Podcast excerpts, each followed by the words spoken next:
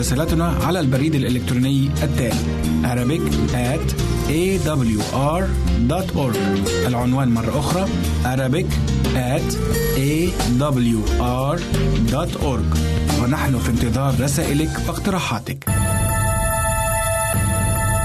يمكنك استماع وتحميل برامجنا من موقعنا على الإنترنت www.awr.org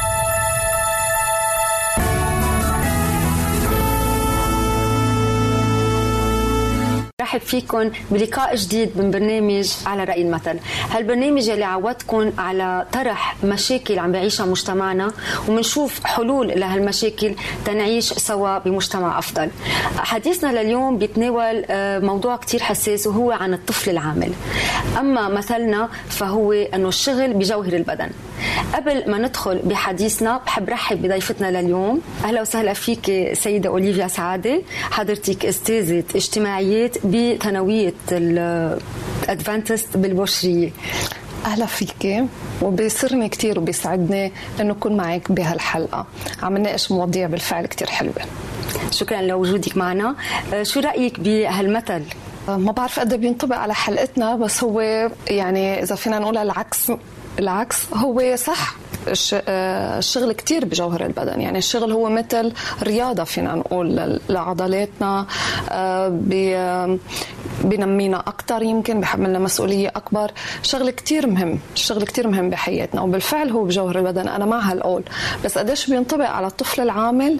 لا بحس هون في كتير آه، يعني بدنا نحكي بالناحية الثانية يمكن ما نستعمل مثل عكس أو أو شيء يعني نعم. مناقض للي عم نقوله. نعم. ومعنا تنتابع حديثنا لليوم.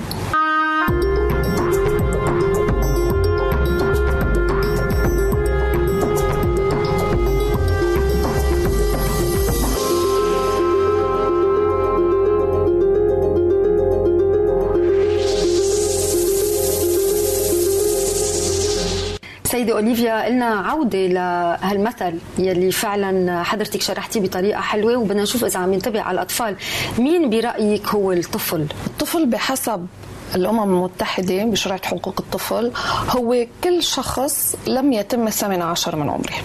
نعم. يعني آه، العالمية آه، عرفته بهالشكل هذا وهو لا يجب ابدا استغلاله لا اقتصاديا ولا جسديا. نعم. فإذا بدي أستعمل هذا المثل آه، وكتار من الأهل بصراحة بيستعملوه بس بشكل خاطئ يعني بيشجعوا أولادهم يمكن على العمل أو بدهم لحتى يمكن يبرهنوا لأولادهم إنه هن مش غلطانين يمكن بحقهم. عم بشغلون لأنه الشغل بجوهر البدن. بيطلعوا هيك قبضيات. طيب قد إيه قد إيه هالمثل صحيح يعني هون؟ المثل هو صحيح ولكن هون بموضوعنا يستعمل بشكل خاطئ. يعني الأمثال بحياتنا هي صحيح صايرة كثير وقصص من الواقع ولكن إمتى بنستعمله بالشكل الخاطئ؟ هي من الحلقات يمكن اللي آه، رح تكون إنه نحن ما نشتغل عكس المثل. نحن مع المثل ولكن مش على لا يطبق على الأطفال. طب برأيك هالأطفال دون آه، سن 18 سنة ما لازم يشتغلوا ابدا؟ أو في عمل عن عمل بيختلف؟ أو في عمل صيفي فينا نقول إنه ممكن إنه هالشاب أو هالصبية يلي دون 18 سنة يقدروا يشتغلوا. هلا إذا نرجع للقانون كمان القانون بالاتفاقيات الثانية اللي إجت من بعد شرعة حقوق الإنسان فرقت بين سن يعني من الحد الأدنى نعم. لسن العمل اللي هو ليخلص الولد تعليمه الإلزامي نعم. 15 سنة وبعدين الفئة الثانية هي بين ال 15 وال 18 نعم. هلا قبل ال 15 سنة دون ال 15 سنة حرام الولد يشتغل شغلة متعبة. هذا النص اللي بيقول يمنع استغلاله اقتصاديا بأعمال مرهقة بأعمال مؤذية بأعمال ممكن تؤدي لضعف بالنمو أو لاعاقه معينة عنده. يعني ما بتتلائم مع جسمه. صح. ولكن بين ال 15 وال 18 سنة ممكن إنه الطفل بهالعمر اللي هو بعد ما أتم الثانوية العامة نعم. ممكن يشتغل شغلة صيفية غير مرهقة. نعم. يعني في أعمال محظرة على عمالة الأطفال. نعم. آه خلينا نتوقف سوا تنشوف بعض المقابلات وآراء الناس يلي أخذها فريق عملنا خلينا نسمعهم سوا. إنه أكيد لا. المبدأ بالحياة بيقول إنه الطفل في عنده شغلتين. أول شيء لحق ليشتغل. ضروري يلعب وضروري يبلش بالدرس. أكيد لا. أكيد لا مش بسن مبكرة. يعني مثلا بعمر عشر سنين و11 سنة حرام. حتى يضل مركز إنه يشتغل إنه يتعلم ويعمل مستقبله و أو يتقدم أو يقدر يعطي شيء أفضل لمجتمعه بعدين مفروض إنه يكفي علمه ويركز على هالقصص هيدي وبعدين يشتغل. هلا أنا أكيد ضد قبل ما ما يخلص دراسته بس بالأوضاع الاجتماعية والمادية يعني اللي اللي نحن فيها كثير أولاد عم بيضطروا يشتغلوا على بكير. هذا الشيء مش غلط طالما شغلهم على قد عمرهم يعني بكون تسلية لهم أكتر وك انكم يعني دخل عقدهم يريحهم ما يعوزوا كتير أهلهم لأنه الأهل كمان كتير عندهم مصاريف حاليا يعني وهيك. فهون إذا ما كان في حدا مسؤول عنه من عائلته أم أو بي ضروري يكون في جمعيات مسؤولة عن هذا الشيء. وإذا جمعيات ما عم تهتم أو في بعض الأشخاص ما عم بينعرف فيها ضروري وزارة الشؤون الاجتماعية هي اللي تاخذ هذا الشيء على عاتقها. وإذا ما كان في حدا عم بيهتم ضروري كمان الأشخاص اللي مرتاحين ماديا يوفروا هيك من 2.5% من ثروتهم لحتى يساعدوا غيرهم وبيمشي الحال أكيد. أكيد مش مع الطفل العامل. لأنه إذا اشتغل بعمر صغير شو ممكن يشتغل؟ أكثر شيء يعني شو؟ عند محل دواليب جارسون بمطعم آه، ببيع بالدكان إنه شو بده يشتغل؟ هيدا شو متوقعين نحن بعدين يعمل لمجتمعنا أو يفيد مجتمعنا؟ يعني أكيد لا.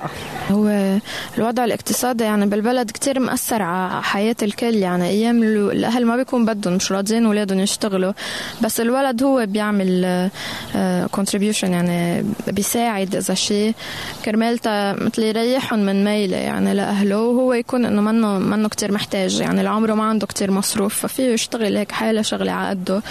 تريحه لإله من وتريح أهله شوي من همهم يعني. مسؤولية الأهل كمان مسؤولية الدولة إنه كمان الدولة هاملة هالشي. هو الطفل ما لازم يضطر إنه يشتغل حتى نحن ما ضد الفكرة كلي كليا. ما بتخيل بعمر عشر سنين يعني هو بإرادته لازم هو ياخذ القرار يعني. بتخيل أهله هون هن اللي لازم يلعبوا دور. وللأسف في كتير أهل هلأ حتى بيشغلوا أولادهم ليستفيدوا من وراهم. يا بيبعتوهم عش يشحدوا على الطرقات يا بيشغلوهم بحيالله محل ليوفروا عليهم أول شيء آه، مدارسهم وثاني شيء ليستفيدوا من وراهم بالمصاري. لأنه هلا انه للاسف بعدنا بنشوف أولاد على الطريق عم بيبيعوا علكه وهيك انه وين اهلهم؟ وين مسؤولية اهلهم؟ وهيك. انه أولاد بهيدا بهيدا العمر انه فلتانين على الطريق ما حدا عم يحميهم ما حدا كذا. شغلة مؤسفة جدا. وأنا هون أول شيء بلوم أكيد الأهل ما بلوم الطفل ابدا يعني. بلوم أهلهم وبرجع بلوم الدولة لأنه مفروض الدولة كل ولد ما عم بيروح على المدرسة تحاسب أهله أو تجبر أهله يبعتوه لا أكيد آه، أهله يعني يعني لو ما لو ما أهله ما كان عم يضطر يشتغل من الأساس خصوصا بسن مبكره يعني. بعتقد هي مسؤولية أهله إذا فيك تقول إهمال كمان إهمال له لحياته هيك. سيدي أوليفيا شو رأيك باللي سمعناه؟ شو تعليقك؟ يعني اللي سمعناه بأكد إنه بهالوقت اللي نحن وصلنا له يعني التقدم الحياة الاجتماعية الجديدة الحالية اللي عايشينها ما حدا مع ابدا عمليه الأطفال. نعم. يعني ولا ممكن إنه حدا يقبل بعد إنه ولد ما يروح على المدرسة. نعم. يشتغل بعمر صغير. بدي أعطيك بس إحصاء بلبنان. الدول العربية كلها فيها أطفال عاملة. كلها فيها أطفال عاملة.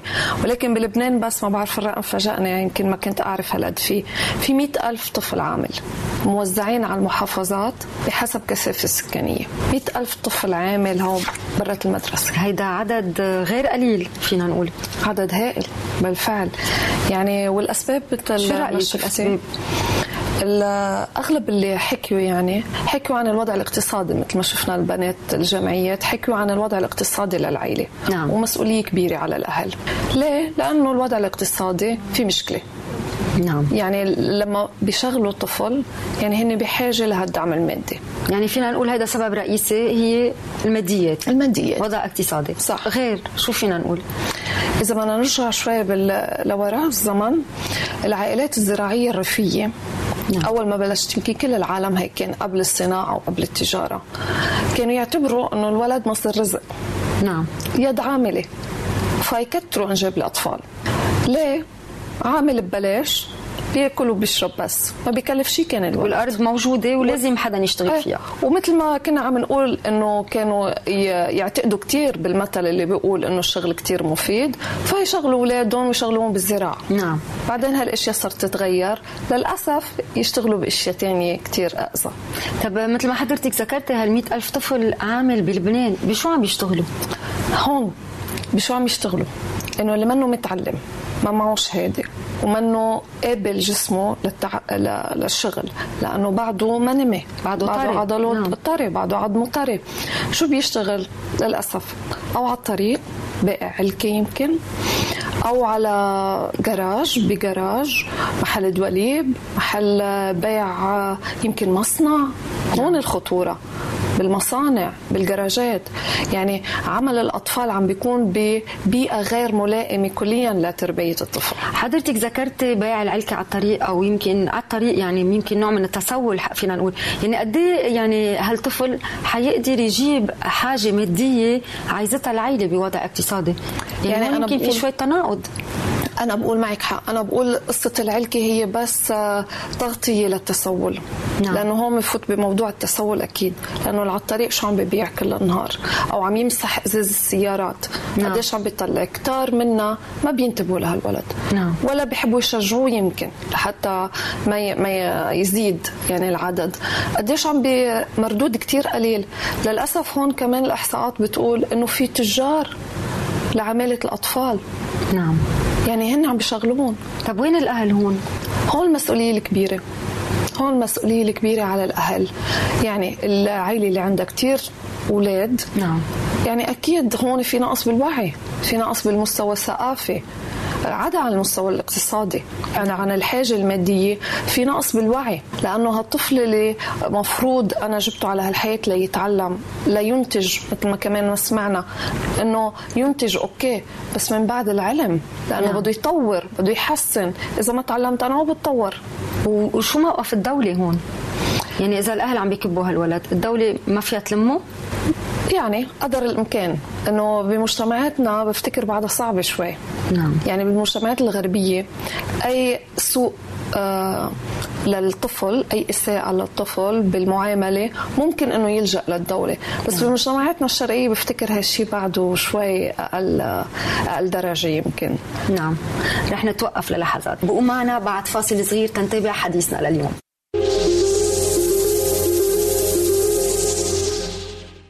عزيزي المستمع يمكنك مراسلتنا على البريد الإلكتروني التالي Arabic at awr.org العنوان مرة أخرى Arabic at awr.org ونحن في انتظار رسائلك واقتراحاتك. هنا إذاعة صوت الوعد.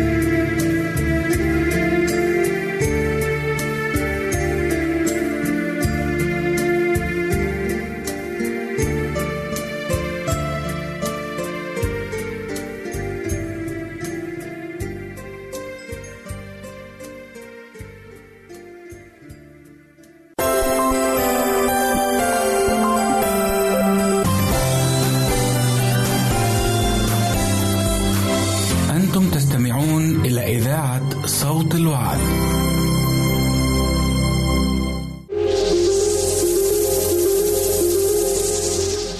نرجع بعد هالفاصل تنتابع حديثنا لليوم عن الطفل العامل.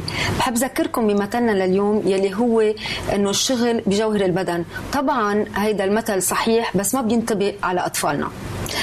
سيدة أوليفيا قبل الفاصل كنا عم نحكي عن الأسباب يلي بتدفع الطفل إلى العمل. ومثل ما بنعرف حضرتك كمان ذكرتي أنه في عمر مناسب أو تقريبا مناسب يلي هو بين ال 15 و 18 سنة ممكن أنه هالطفل آه، يروح يشتغل شيء يمكن مناسب لجسمه ولعمره. بس قبل هالسن يعني هون المسؤولية 100% على الأهل يلي الطفل يلي عمره 10 سنين طبعا مش هو آخذ المبادرة من حاله أنه يساعد أهله اقتصاديا. فشو كمان عنا سبب غير السبب الاقتصادي؟ السبب الاقتصادي هو بالدرجة الأولى. نعم. عنا بعدين تسرب المدرسة. نعم. ممكن كتير يكون نتيجته رحنا على الشغل. مش ماشي حاله بالمدرسة. والأهل هون بيأسوا بسرعة يمكن بعض الأهل. في بعض الأهل بيجربوا لا يتابعوا ابنهم أو بنتهم. في بعض الأهل بيقولوا خلاص مش نافع حطوا بشي جراج. سوري يعني بنسمعها كتير هيدي نعم. الكلمة. يلا مش نافع أخرتك بشي جراج. هون الولد وين عم بيروح؟ عم بيروح عند رب عمل. أقسى من أهله بعد. نعم. يعني المسؤولية إذا حملناها للأهل بالعمر الصغير رب العمل عم يقسى على هالولد بيقول لك يلا بدنا نع- نعوده يطلع رجال. يعني عم بيستغلوا هون اقتصاديا.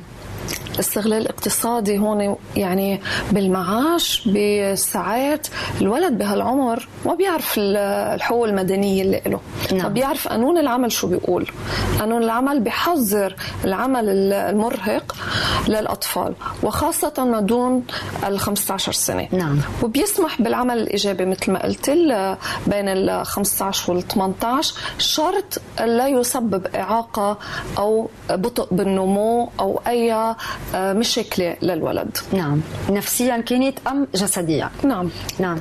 شو في كمان أسباب؟ أسباب ممكن مثل ما قلنا آه، مهنة آه، مهنة الأهل أو المستوى الثقافي لهم الوعي عن أهمية العلم. هلا أنا بدي أعلم أولادي ويطلعوا مثلا معهم شهادات يشتغلوا بشغل كتير مختلف أو أنا بدي شغلهم مهنة متواضعة. يمكن حسب معرفتي أنا نعم. منيحة لهم نعم. وبلشوا عن صغر في أهل كتير عندهم مؤسسات صناعية. نعم. أو عندهم محلات نعم. نعم. تجارية صغيرة. أو مثلا أشغال متواضعة عدا الزراعة. في أشغال كتير صناعية متواضعة أو حتى كبيرة. نعم. يمكن بفضلوا أنه ابنهم يشتغل معهم عن صغر بتصير. نعم. يعني مش من. حقهم؟ لا أكيد مش من حقهم. لأنه التعليم إلزامي. هون الدولة فيها تساعد بمجانية التعليم الإلزامي نعم هيك إذا وضعهم الاقتصادي ما بيسمح نعم. بيقدروا إنه على القليل يخلص للشهادة للتعليم الأساسي لأن إحنا بالنسبة لنا شهادة التاسع ال- البروفي نعم. وهيك بيساعد شوي الأهل إنه شيء خفف عنهم إذا اقتصاديا هن مش قادرين وإذا عندهم الوعي ال- ال- المنخفض يعني إذا فينا نقول أو المتدني بالنسبة لأهمية الولد العامل هون كمان عندي التوعية يعني كتير مهمة. يعني نعم هالتوعية يعني مين أساسها يعني فينا نقول التوعية بالمدارس التوعية من الدولة إرشادات على جهاز التلفزة. وين بده يجي؟ كيف بده يعرف هالشخص يلي هالقد بس بيعرف هالقد معرفته أنه لا ما لازم شيل ابني هلأ من المدرسة وخليه يعمل يعني هون يشتغل. يمكن مثل ما حضرتك قلتي التلفزيون يمكن وسائل الإعلام. لأنه يمكن إذا الأهل منهم متعلمين ببيئة بعيدة شوي عن ال- المستوى الثقافي نعم. معين ممكن إنه آه، يشوفوا المجتمع قدامه شو عم بيصير نعم. يعني حتى لو ما هن في كتير ناس مش متعلمين وعلموا أولادهم نعم ويمكن صرفوا كتير أو يمكن اجتهدوا كتير بأشغالهم آه، اشتغلوا أكثر من شغلة ليعلموا أولادهم آه، في ناس لا بتقول لك أنا شو صار علي يمكن نعم. إنه ابني إذا اشتغل بيساعدني نعم. لأنه أنا الكلفة اللي رح أحط عليه. هون الكلفة إلنا بتساعده شوي الدولة. مفروض هيك. مفروض في عنا مراكز الرعاية الاجتماعية. نعم. كتير عم بتقدم حملات توعية وعم بتقدم مساعدات في مدارس نصف مجانية اللي ما بده يحط مثلا مجاني آه، قطاع رسمي أو شيء يعني في كتير وسائل بقول لازم توعي الأهل خاصة بالوقت اللي نحن فيه. ما بفتكر بعد في ناس هالقد بعيدة على المستوى الثقافي ومحبة العلم. هلا نحن يعني فعلا حكينا عن مجتمعاتنا هون وخاصة بلبنان والمجتمعات العربية. بس ياما في كمان مجتمعات مثل بالشرق الأقصى عم نشوف كل الأولاد يلي دون ال 15 سنة يلي عم بيشتغلوا للأسف آه، ساعات طويلة بمصانع لشركات مهمة وكبيرة عالمية. وطبعا عم بيتلاحقوا قانونيا الشركات وأساميهم عم تتشوه لأنه عم بيسمحوا آه، بهالاستغلال الاقتصادي للولد أو للطفل العامل. صح. فشو رأيك هون؟ القانون بيمنع قانون العمل بيمنع استغلال الاقتصادي يعني هون رب العمل هو آه، تحت المجهر فينا نقول إذا إذا صارت شكوى عليه. نعم. بس الولد أوقات مثل ما سبق وقلنا يمكن بخاف ويمكن أهله آه، بحاجة لهالشغل ساكتين. نعم. المجتمعات اللي ذكرتيها حضرتك هي مجتمعات كانت زراعية. مثل ما قلنا المجتمعات الزراعية كلها كانت في عمالة أطفال. وبس آه، لحقت الصناعة مش بمواكب الصناعة تطورت صار بدها كمان يد عاملة للصناعة. اليد العاملة منين بتجيبها؟ من عندهم. من عندهم موجودة. نعم. عندهم كثير أطفال عندهم نسب مواليد مرتفعة جدا. أسعار الأجور يعني عندهم نعم. منخفضة جدا.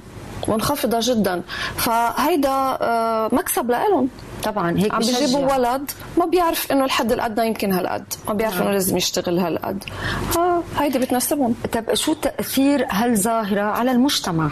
يعني عكس.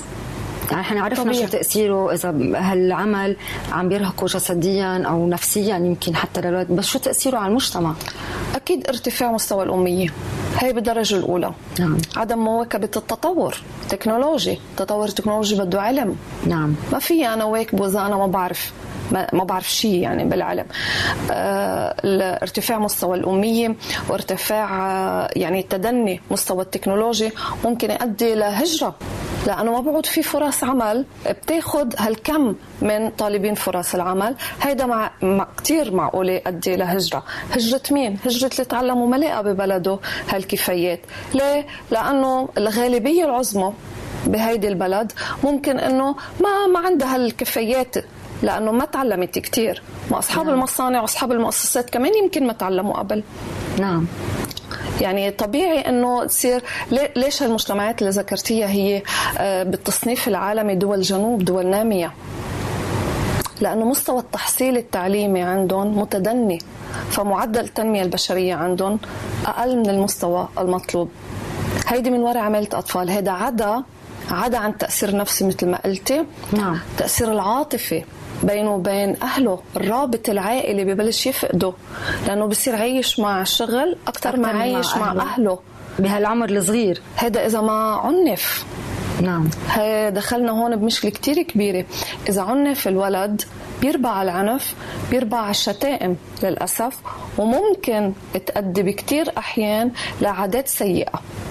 نعم. من التدخين استعمال الشتائم منها يمكن شرب الكحول إلى إلى آخره. نوصل للسرقة يمكن. نعم. نوصل لإدمان على مخدرات أو لأنه ما في رعاية. الولد كل النهار برات البيت. وعم شو عم ياخذ من اللي عم بيشوفه؟ نعم. عم يشتغل مع ناس أكبر منه. وعم ينفتح على مجتمع غير ما هو بيئته بالبيت يمكن. صح. مشان هيك بتشوفي كثير نسب مدخنين بين الأطفال اللي بيقضوا كل وقتهم بالشارع يعني بعيد عن أهلهم. والعمل نفس الشيء لا صحيح يمكن هلأ يكون رب العمل منيح ما بدنا نعمم. نعم. يمكن يعامله مثل ولده مثل نعم. ابنه ويقول أنا بدي اعلمه صنعه هون بتدخل بالناحية الإيجابية. نعم. بس النواحي السلبية للأسف عم بتكون أكثر نعم. هل يا ترى إذا كان هالعمل مريح وغير مؤذي ومناسب للعمر فهل يعتبر مسموح؟ بين ال 15 سنة وال 18 سنة. مسموح. مش أصغر؟ أصغر لا. أصغر بد... الإرهاق بده يبين على جسمه. نعم. يعني إذا حمل شيء ثقيل بده يعمل له مشكلة يمكن بالظهر. آه كل نهار واقف يمكن عظم العظام تبعوله الأرجل يمكن يصير فيها خلل معين المفاصل نعم. آه الكدمات الشغل. آه بينما بس ينضج ويصير بال 15 سنة بيكون اكتمل تقريبا جسمه. آه، صحيح بعده قانون العمل هون بحذر العمل المرهق نعم. ولكن ساعات بسيطة بالصيفية. آه، أنا بقول لا مفيدة لأنه ممكن تحملوا مسؤولية كبيرة للولد يعرف يصرف. نعم. في ناس كثير أنا بعرفهم مرتاحين ماديا ما بدهم ابنهم يشتغلوا يعطيهم مصاري. ولكن بيسمحوا له يشتغل أو بيشجعوه إنه يشتغل ليعرف قيمة المصروف اللي عم ياخده. نعم. وهون أهمية بيكتسب. هون مهارات بيكتسب خبرة من التعامل مع الناس. نعم. آه بس بشرط ما يأثر هالشيء على تعليمه. نعم. نحن حكينا كثير إنه عن كمان الأطفال يلي بيتركوا المدرسة. لازم كمان يمكن نتوجه للأهل إنه إذا بتحبوا ياخذوا أو يتبعوا مهنة معينة في كمان مدارس خاصة بتعلم مهن. يعني أحلى الولد يكون تعلمها للمهنة بالمدرسة وحائز على شهادة. ممكن فرص عمله تكون بظروف أحسن. معك حق. هالموضوع أنا بشدد عليه بالمدرسة خاصة بالصف التاسع. أنا بعلم هالصف آه بعد الصف التاسع ممكن في حال الرسوب أو النجاح فينا نكفي بالقطاع المهني. نعم بس للأسف كمان. عندنا نظرة بتقول يي رايح مهني. انه مش الواحد إنه مش منيح ليه؟ بس هو كثير هو عم يكتسبها وبياخذها بشهادة، أنا مش ضد ابدا نعم. بشجع كل ولد عنده مشاكل أكاديمية يفوت على المهني ليش نعم. لا؟ سريعا هيك مين لازم يتعاقب؟ الطفل، الأهل أم رب العمل؟ بالمادة 30 نعم. من قانون العمل اللبناني بيقول رب العمل مسؤول جزائيا عن تنفيذ أحكام الفصل المتعلق باستخدام الأحداث والنساء هون القانون مع هالشغلة نعم. يعني في قانون فينا نرجع له. بس هل هالطفل واعي لهالقانون بهالعمر؟ هل أهله واعيين أنه إذا صار معه حادث بالعمل لوين بدهم يرجعوا؟ هون السؤال. أما رب العمل؟ فرب العمل جزائيا القانون الدولة. أكيد. طيب. أه، بدي أتشكر أه، هالحديث معك سيدة أوليفيا. خلصت حلقتنا لليوم. بحب أذكركم بهالمثل الشغل بجوهر البدن يا ريت من حتى العلم بجوهر البدن. بشكركم لأنه تبعتونا للآخر.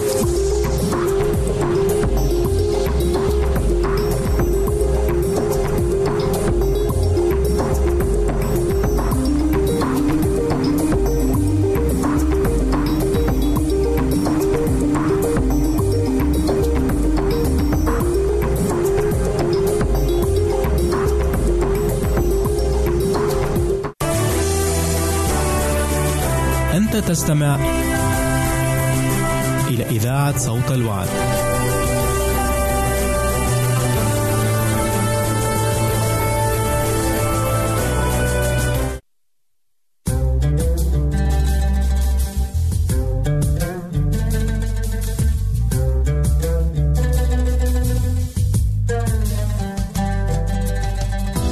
في كل لحظة ما فيش أمان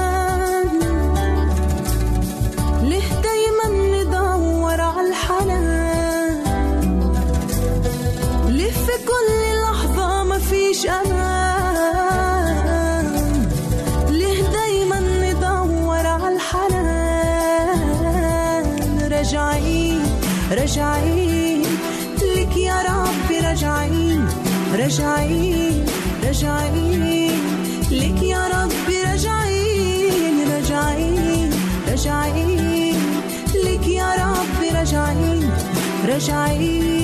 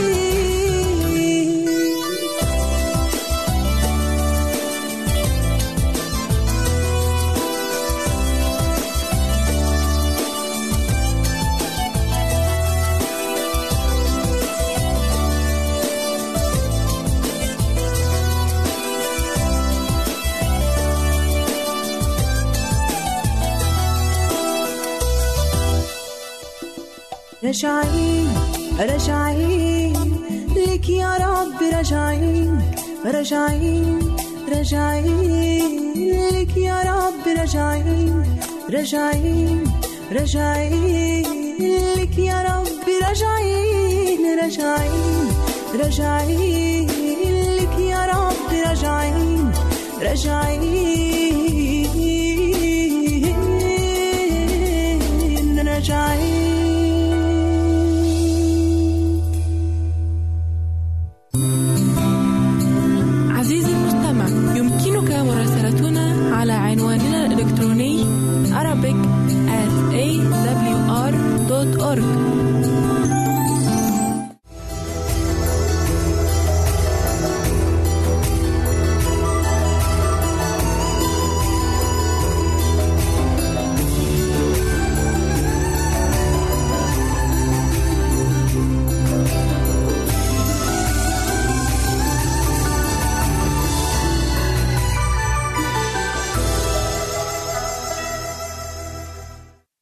أرحب بك في يوم جديد وما أروع يوم أحبائي. كل يوم ربنا بيشرق بنوره على حياتنا.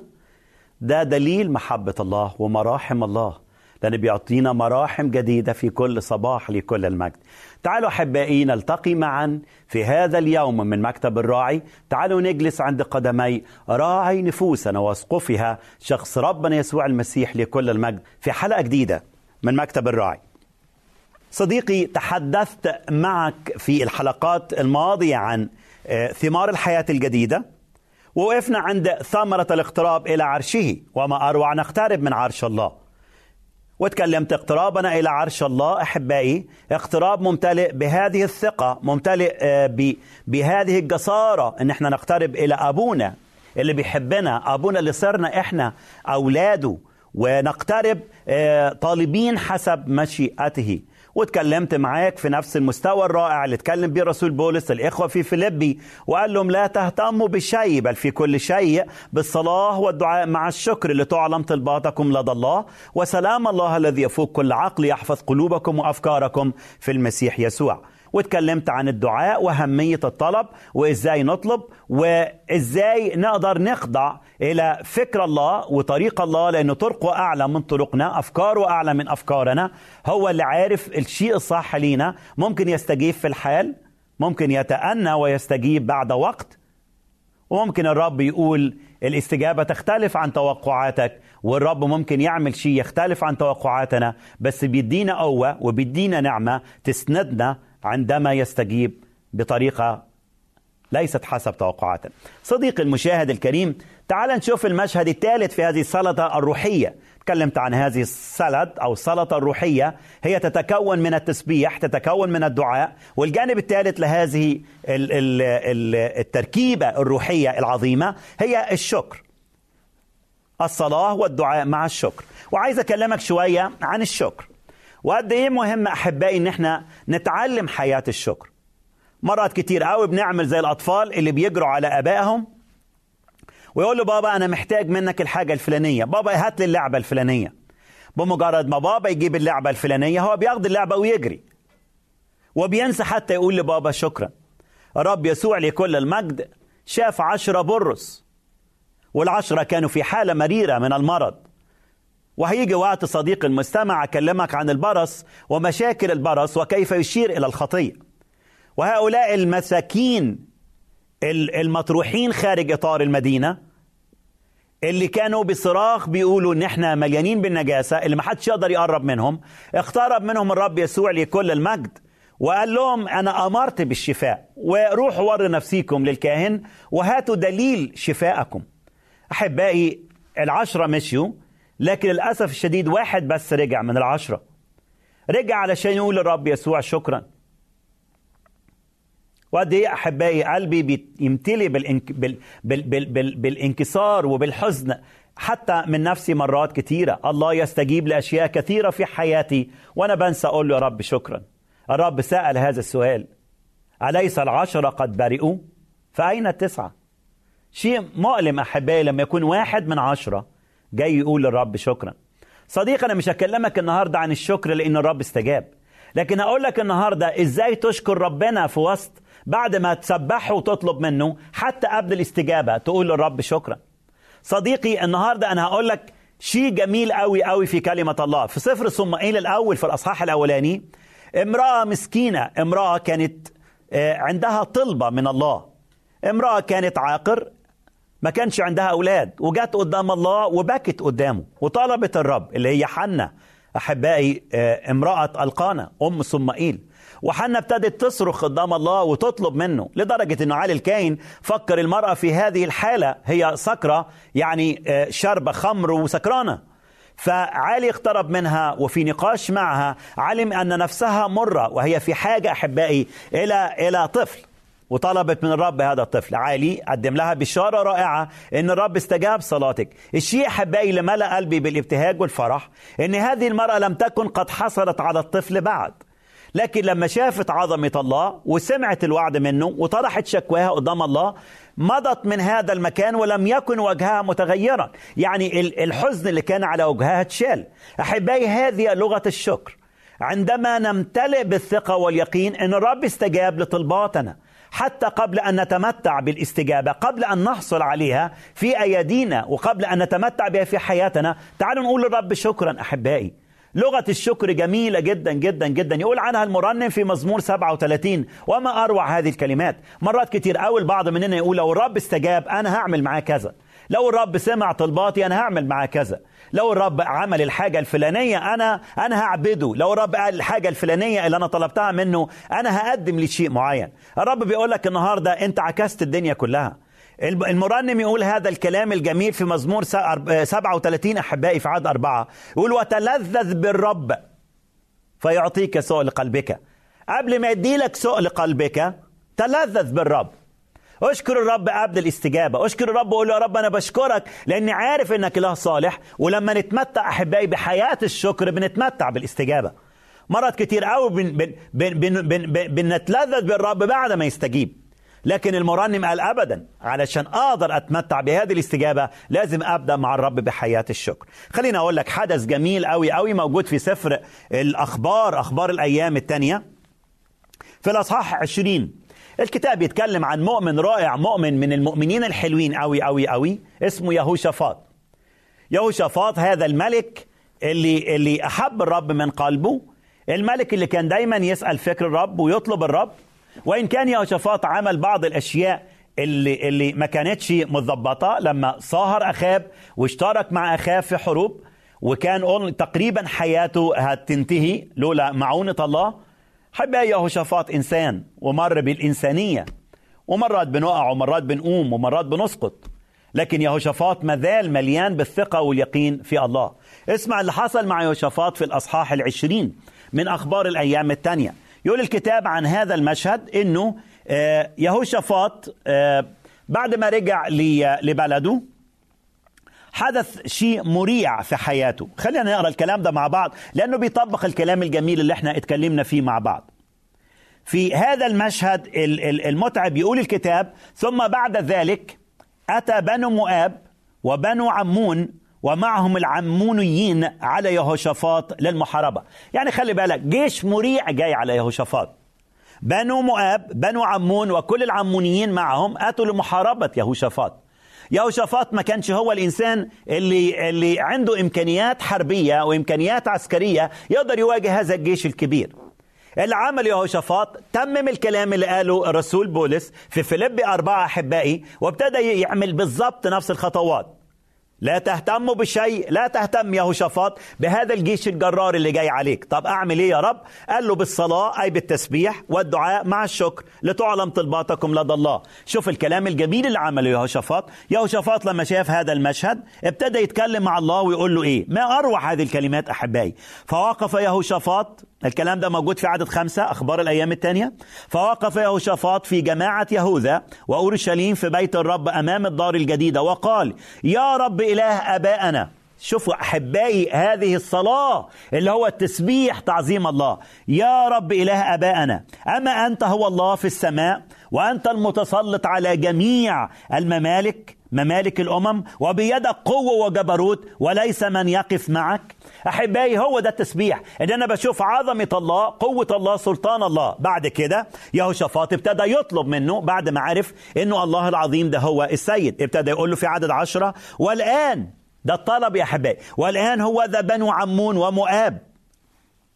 وجبل سعير الذين لم تدع إسرائيل يدخلون إليهم حين جاءوا من أرض مصر بل مالوا عنهم ولم يهلكوهم.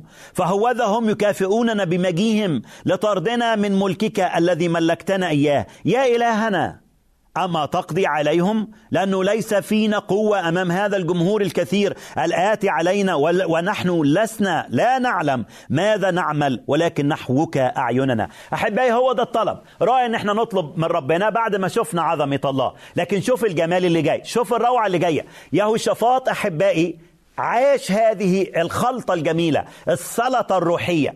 ابتدى يعظم الله وبعدين طلب من الله. أحبائي الحرب لسه مستمرة؟ يهوشافاط إزاي يعمل؟ وإيه الم... الطريق اللي قدامه؟ شوفوا الجمال اللي عمله يهوشافاط. يهوشافاط امتلأ بالشكر. ابتدى يقول للناس إيه؟ اسمع الكلام الجميل الموجود في عدد 15 فقال اصغوا يا جميع بني يهوذا وأورشليم. وأيها الملك ده الكلام ده كان بيقوله يحزئيل ابن زكريا. وأيها الملك يهوشافاط هكذا قال الرب لكم لا تخافوا ولا ترتاعوا بسبب هذا الجمهور الكثير لأن الحرب ليست لكم بل الله وبعدين عمل إيه الشعب. اسمعوا الكلام الرائع حباي. هي دي حياة الشكر. قفوا اثبتوا وانظروا خلاص الرب معكم. يا يهوذا وأورشليم لا تخافوا ولا ترتاعوا. شفتوا الجمال يا حبة؟ إنه بني يهوذا مع كل الجيش يهوشافاط مع كل اللي معاه كل اللي عملوه إنهم وقفوا للتسبيح وقفوا علشان يشكروا الرب. الحرب لم تكن قد بدأت بعد أحبائي. الحرب لسه مستمرة. الحرب لسه ما دخلش فيها يهوشافاط. لكن الجمال إنهم شكروا الرب قبل الحرب ما تبدأ. شكروا الرب لأنه الرب سمع صلاتهم. شكروا الرب لأنهم سبحوا الرب. شكروا الرب لأنه الله عظيم يعلم ما نسأل وعارف اللي جوه قلبنا قبل ما نطلبه.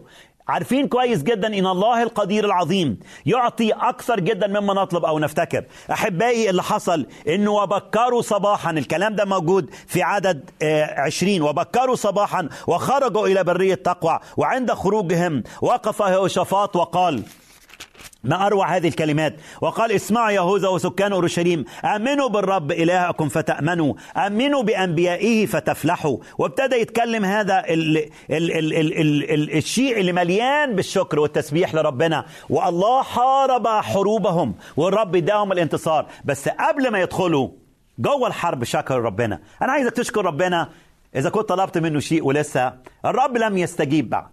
أنا عايزك تاخد فكرة جديدة عن الشكر. احبائي الكتاب يقول تلذذ بالرب فيعطيك سؤال قلبك. قول له يا رب أنا بتلذذ بيك النهارده. يا رب قبل المشكلة ما تتحل أنا بتلذذ بيك. أنا بشكرك. بعيش الخلطة الجميلة دي. بعيش هذه الخلطة الرائعة. هذه الخلطة اللي بتقول بالصلاة والدعاء مع الشكر. لتعلم طلباتكم لدى الله.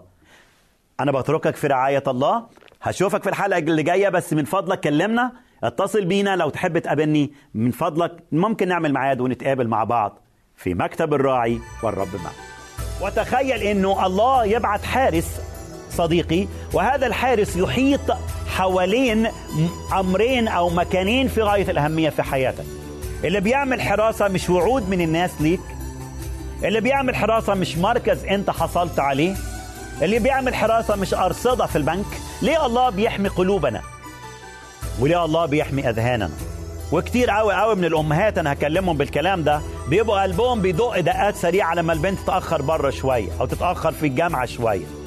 وكنت شايل سوزي بنتي في إيدي. وأنا حاضن سوزي وماشي وهجم عليا كلب في هذه القرية اللي رحنا علشان نخدم فيها.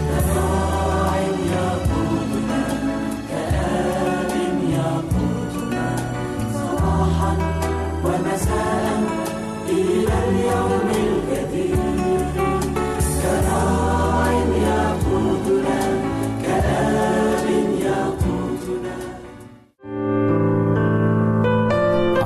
المستمع. يمكنك مراسلتنا على عنواننا الإلكتروني Arabic at awr.org عزيزي المستمع يمكنك مراسلتنا على البريد الإلكتروني التالي Arabic at awr.org العنوان مرة أخرى Arabic at awr.org ونحن في انتظار رسائلك واقتراحاتك